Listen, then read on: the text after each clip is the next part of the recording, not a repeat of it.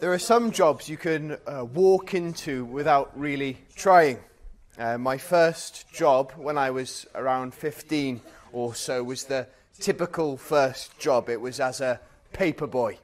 And uh, the newsagent that I worked for wanted to know whether I could turn up on time, could I carry a bag full of newspapers on my shoulder, and uh, was I willing to work below minimum wage? Uh, and I was yes to all three of those. So I was hired. Uh, but there are other jobs which have impossibly high expectations. I heard of one uh, tech company this week that wanted the applicant uh, to have five years' experience of using a certain program. Sounds fair enough, doesn't it? Um, but pretty difficult to attain considering the program had only been around for three years. So uh, we're in the letter to Titus once again. And last week we saw how much trust Paul had in Titus. Uh, this was uh, someone he saw as a sort of firefighter, a troubleshooter, and Paul had confidence that Titus's temperament and his love for the Lord equipped him perfectly for these uh, situations that he sent them into. And uh, the problem being in uh, Crete that there was this great divide between what the people uh, said that they believed and what they were doing. And the knowledge of the truth which the people had was not resulting in godliness. So, what is the answer to this predicament? Well, Paul gives him this clear instruction in verse 5, and that's why I started talking to you about job qualifications. This is what uh, Paul says in verse 5 This is why I left you in Crete, so that you might put what remained into order and appoint elders in every town as I directed you. Uh, we can make the same observation here as Paul uh, talks about order. Uh, we can make the same observation that we, we made last Sunday night when we looked at God's character in creation. Uh, God is a God of order, not chaos. We see that God supports strategy and organization. The way in which Titus is going to be able to bring about order and governance to the churches in Crete is not through a sort of dictatorship and bringing all of the Christians there and future Christians under his rule, as tempting as that may have been. Uh, there seem to be uh, churches that have already been established in Crete, and yet there is a lack of faithful teachers. And the health of a, of a church is often a reflection of the people who lead it.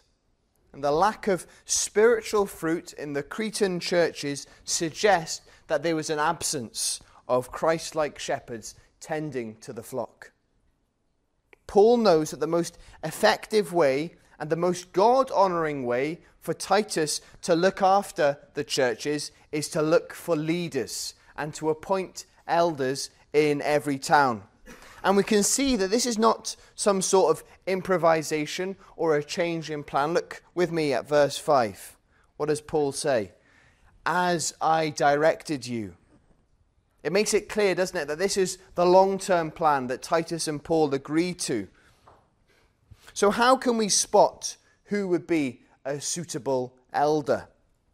And we sometimes uh, look for our leaders with the same goggles that the world does. Paul uh, Whiteley mentioned this yesterday in the induction service. Uh, we often look for someone successful, someone with an impressive uh, track record, someone with a, a healthy LinkedIn page, uh, someone who has achieved lots, a high flyer, someone with a reputation for getting things done. Those things aren't necessarily sinful. Uh, but those are not the benchmarks by which we look for someone to, to make a good elder in church. Uh, the other thing that people often look for in the secular workplace is someone who is willing to sacrifice anything for the job. Are you able to, to neglect everything else in order uh, to be here? Blood, sweat, tears. You are needed 25 hours a day, eight days a week. This is unhealthy, isn't it? It's an unhealthy expectation and a pattern that leads to exhaustion and burnout and a wrong attitude towards work. And the other thing that we see in the secular workplace is this separation of home life and work life. We see this especially in the world of politics, I believe, where people are happy to accept uh, someone's infidelities, their mismanagement, their lies, their, their dubious character, just because they'll win their party an election. Now, this is really different to the way in which the Bible talks about looking for leaders. There's no such criteria for someone to be a high flyer. We don't see Paul demanding an unreachable, unhealthy work life balance. And neither does he place work and home in different boxes. In fact, we see the very opposite. The biblical expectation is that the elders' home life is in keeping with everything else that they do. That the way that they lead at home will be a reflection of how they lead the church. The elder's life is evidence of his walk with the Lord. So it was vital that Titus ensured that each elder that he appointed must live up to these biblical qualifications. So, what kind of people would he be looking for? Well, I'm going to split the criteria over two weeks. I was going to do it in one week, but there's just too much to unpack. Uh, so, we're going to look at the negatives this week as in what the elder should not be. And then next week, God willing, we'll look at the positives, uh, the things that an elder ought to be proactively doing. And such is the importance of this list as the other qualifications list that you'll find in the New Testament. Uh, my hope and my prayer is that you not only listen and meditate upon these truths this week, uh, and then uh, I hope you remember them. You don't just forget them, but you return to them regularly to see whether Nigel, Mark, Nathaniel, and myself are living up to these standards. Uh, so let's pray together before we look at these things. Heavenly Father, would you just help us? Uh, would you give us understanding? Would you give us uh, clarity as we look at these truths, as difficult as they are uh, to live up to and to, to see? And we pray that you would help us to understand what they mean and why you have given such clear guidance for us. Amen. With all these things, we can, we can only do them with God's grace, uh, by following the example of the Lord Jesus and the strengthening and the indwelling of the Holy Spirit. And uh, we see the first thing that Paul wants to see in the life of an elder. Is it that they will be a gifted teacher? Is it that they'll be a, a good example? Is it that they long to do the work of an evangelist? All these things are good things, aren't they? But the first thing that Paul mentions is uh, there in verse 6 is that they are above reproach. Uh, some translations uh, have it as blameless. Straight away, don't you? feel the, the weight of expectation. Does that mean uh, your elders have to be perfect and without sin? We know that cannot be because that would disqualify each and every one of us. Uh, this is more to do with uh, whether the candidate is, is free of controversy. Is he able to lead the church faithfully without being a distraction due to the way he does things? Uh, one writer puts it this way They must be those who hold up, we hold up to the church and say, in essence, be like him, without having to make any qualifications. He's, he's great, but you're going to have to see past this. Uh, he's a really, really gifted preacher, but on occasion, he can be a bit like this. Yeah, I didn't want to make any specific uh, things uh, that, that could, could take us away from the point. Uh, do you follow what I'm saying? Uh, there are things that may distract us from the ministry. Uh, if you think of Samuel in the Old Testament, one of the great examples of a, of a biblical leader, he exemplifies someone who led without reproach. And before his death, uh, this is uh, what he says to the people. He makes a speech. Here I am. Testify against me before the Lord and before his anointed. Whose ox have I taken? Or whose donkey have I taken? Or whom have I defrauded? Whom have I oppressed? Or, who, or from whose hand have I taken a bribe to blind my eyes with it? Testify against me, and I will restore it to you. Such was Samuel's standing in the community that no malicious rumour could begin to take root. So we must consider this. Does this elder have a good standing and reputation within the church and with outsiders? It's really unhelpful to appoint such a person who mud sticks to uh, into leadership. For Christ's church to thrive, we need elders who are without the hint of scandal and controversy. So that's the first thing. And the next thing that Paul goes into is the home life of the elder. The church is often compared to the family, isn't it? We looked at that on, on Wednesday night if you were here. Uh, we refer to fellow Christians as brothers and sisters, and we share a heavenly Father, don't we? And therefore, we can see why the New Testament sees uh, the way that an elder manages his home as an indicator of how he will eventually manage a church. Uh, Paul says to Timothy, If anyone does not know how to manage his own family, how can he take care of God's church? So, the first uh, thing that Paul mentions here in verse 6, he says, It must be the husband of one wife. A number of uh, years ago, a, a, fairly high profile pastor in the States uh, was fired from his church uh, when it was discovered that he was having uh, an affair with one of the members of his church. And it wasn't too long before this pastor had married another woman and had begun a new church. And uh, he was widely criticized by, by many believers for doing so. Uh, when a friend of his uh, came out and made a statement in defense of him, saying, uh, My friend's personal experience, as bad as you want to make it out, has qualified him to preach the gospel. Uh, they were arguing that because God is a God of grace, then those that have fallen in the most dramatic ways will therefore be the most clear pictures of God's uh, grace for the congregation. Now, this is a clear misunderstanding and misapplication of God's word. Uh, this kind of behavior, far from qualifying someone, in fact, disqualifies someone from pastoral ministry. Now, we need to be clear here that this doesn't mean that this individual can no longer be a, a productive member of society or that he can't find forgiveness or uh, even be part of a church. We encourage uh, those who are truly repentant to be part of churches. But given the seriousness of his error, he must not be leading a church. Why is it that Paul sees this as such a serious thing? Well, it shows a fundamental under- misunderstanding of what the church is, who you are leading and caring for. The church is the bride of Christ. Uh, Jesus died on behalf of his bride and is perfecting her faithfully until the great marriage feast to come at the end of time. So, if an elder is unfaithful to his wife, if he doesn't treat his marriage vows seriously, he is tarnishing this beautiful picture. How can we listen to anything he says if he doesn't take this seriously? If he cannot be trusted to be faithful to his wife, then it is difficult for, for us to see how he, will be, how he will be faithful to the church.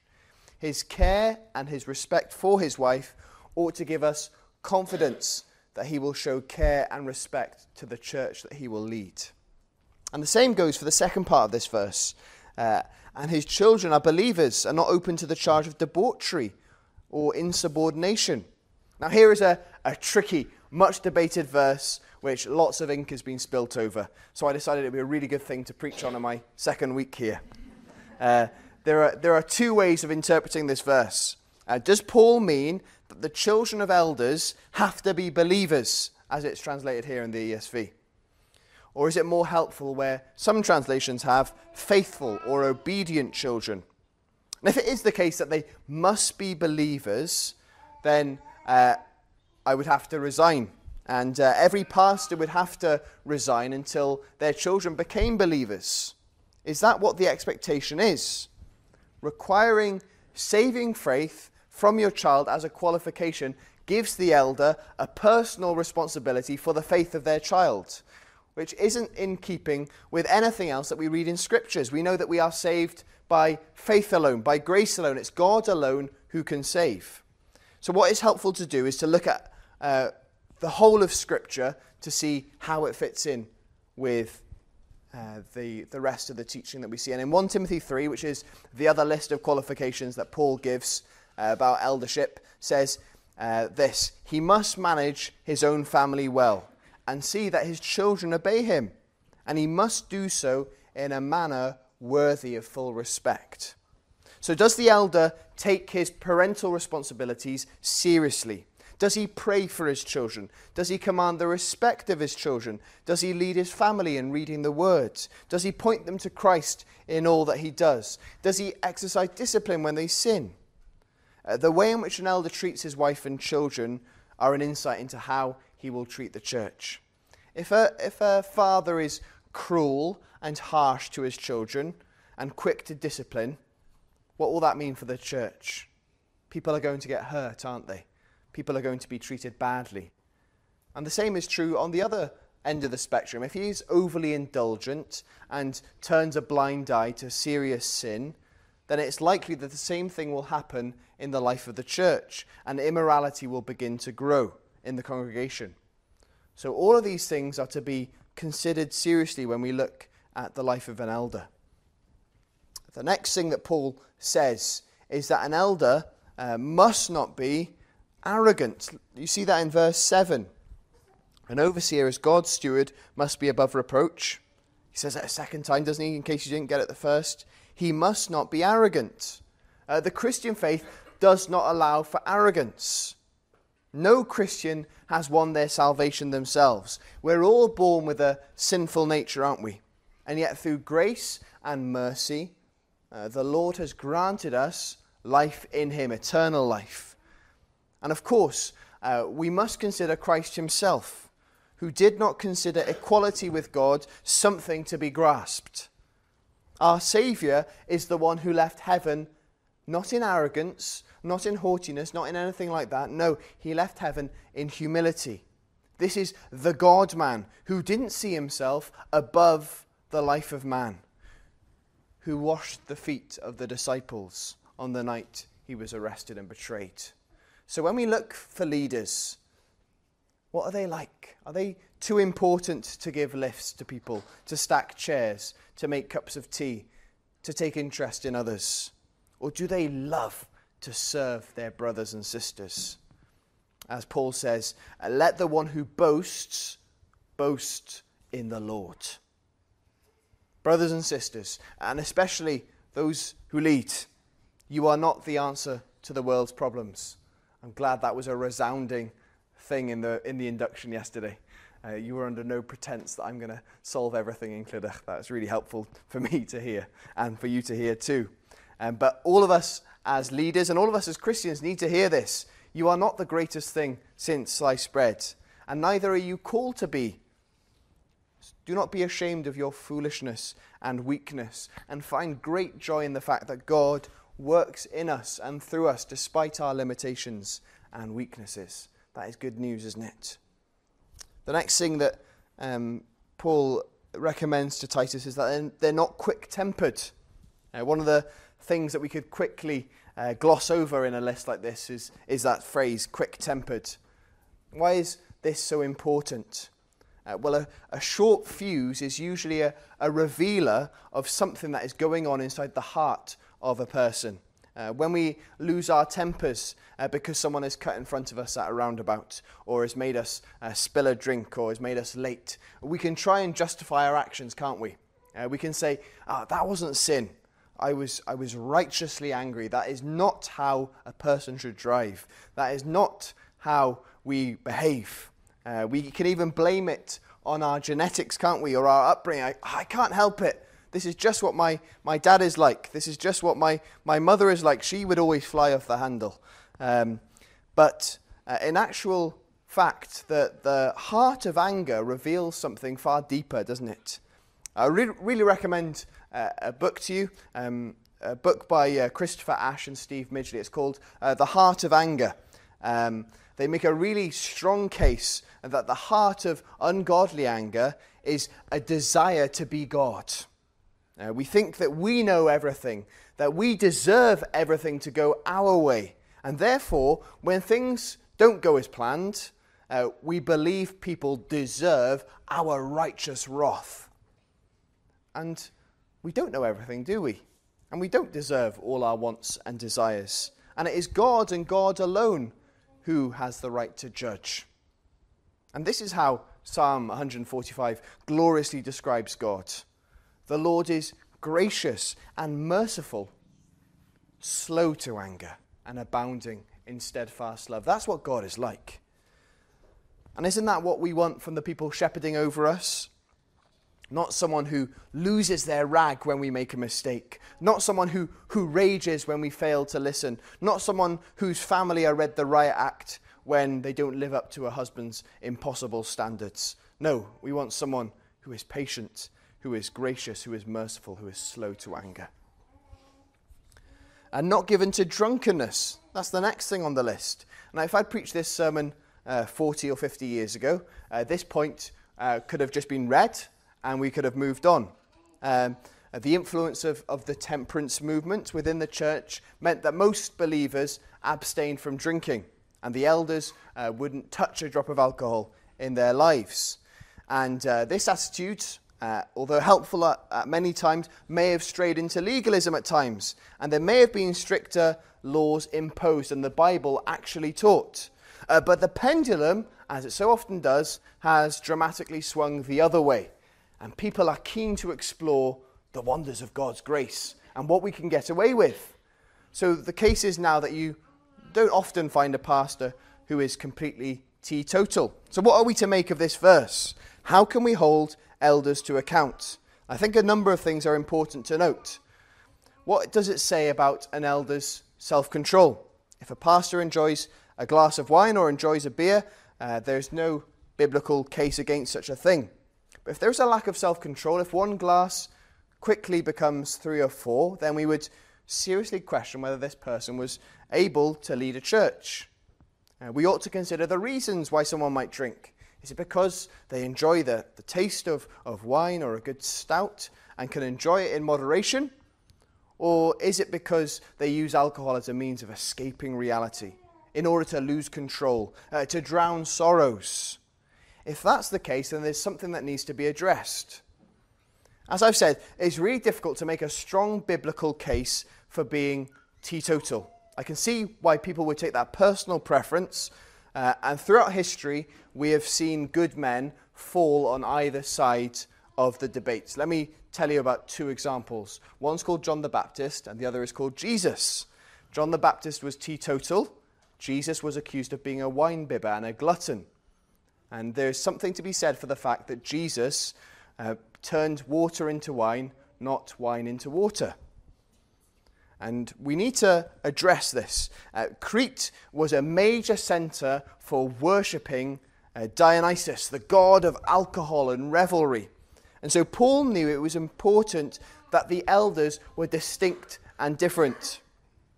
And so it is with Wales. We may not give him a name, but I read this week that nearly half of men in Wales and over a third of women drink more than the government guidelines uh, each day. So, where is our comfort? Where is our confidence? Is it in the God who made us? Or are we like the world, trying to escape ourselves and, and trying to find our problems solved through drink? If a pastor or an elder is doing those things, then it needs to be addressed. It needs to be talked about. It needs to be uh, dealt with. That's important for us to see. Uh, the, the next thing is that he is not violent. Uh, violence can often go hand in hand with drunkenness, but not always. And it's important that the men that lead the church, like all Christians are called to be, are people of peace. Violence is, is so dramatically different to what Christ was like. Uh, we see this in the final moments before the crucifixion as uh, Jesus is arrested. His di- disciples say, don't they, Lord, shall we strike with the sword?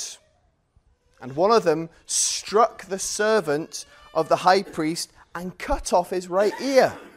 What does Jesus say? No more of this. And he touched his ear and healed him. And at his trial uh, and the crucifixion that follows, uh, the same peaceful, and righteous attitude follows, doesn't it? As Christ was being taunted and tortured, he was able to cry out, wasn't he? Father, forgive them, for they know not what they do. This is what happens when someone has full confidence in the righteousness of God and ultimately the judgment of God. What does Paul say in Romans 12? If it possible, on your part, live at peace with everyone. Do not avenge yourselves, beloved, but leave room for God's wrath. For it is written, Vengeance is mine, says the Lord. I will repay. On the contrary, if your enemy, if your enemy is hungry, feed him. If he is thirsty, give him a drink. Christ calls for us to be peaceful. It's one of the fruits of the Spirit, isn't it? That will be present in the life of all believers, all those who have been transformed by the gospel. And finally, this morning, uh, look at the end of verse 7. An elder ought not to be those who are greedy for gain. Uh, our minds here are, are immediately drawn to, to financial gain. And yes, that's probably what Paul had in mind. Our elders should not be those who are doing uh, the, the job in order to, to satisfy their greed. Uh, the pursuit of, of earthly riches should be far from our minds as we live for Christ. Uh, but we can also think of other things that an elder uh, could be greedy to gain. Are they looking for respect and status and power and comfort and all that could be gained? Uh, these are all enticing and alluring, and our desire for them will only grow if we have a small taste for it. So, once again, we need to seek elders with pure motives from a heart that longs to serve Christ. So, that's a lot to take in, isn't it? Uh, what can we do in response? How can we uh, respond to these things? Uh, firstly, pray.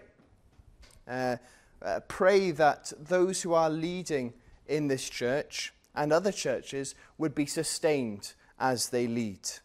Uh, would you pray uh, that everything that is done in the life of the elders here and the elders of, of the church worldwide would be done in order to serve the Lord Jesus Christ.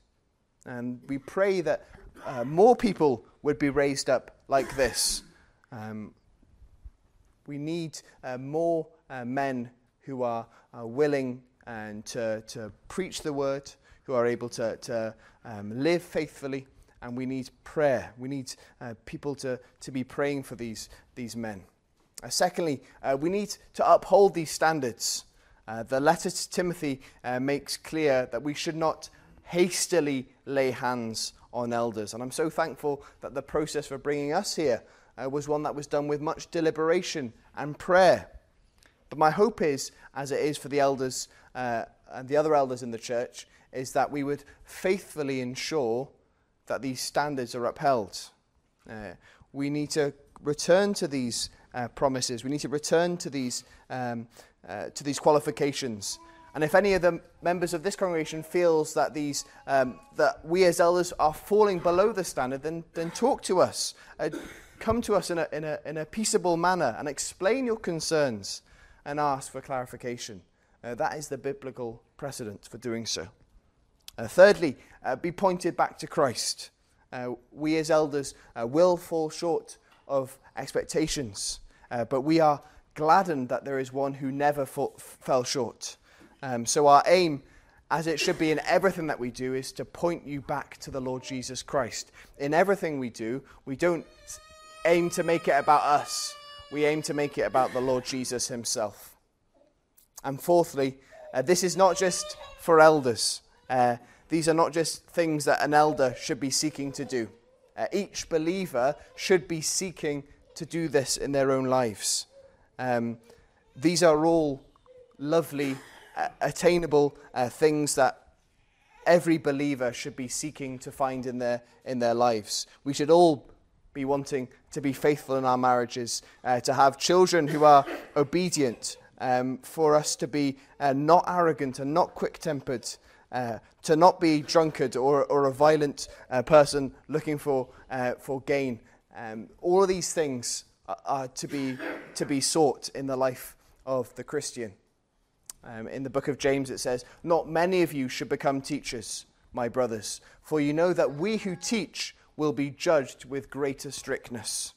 So we're not all called to be elders, but we are all called to live faithfully and to please God with our lives. Um, and as it says in, in 1 Corinthians 5, and whether we are at home or away, we make it our aim to please Him.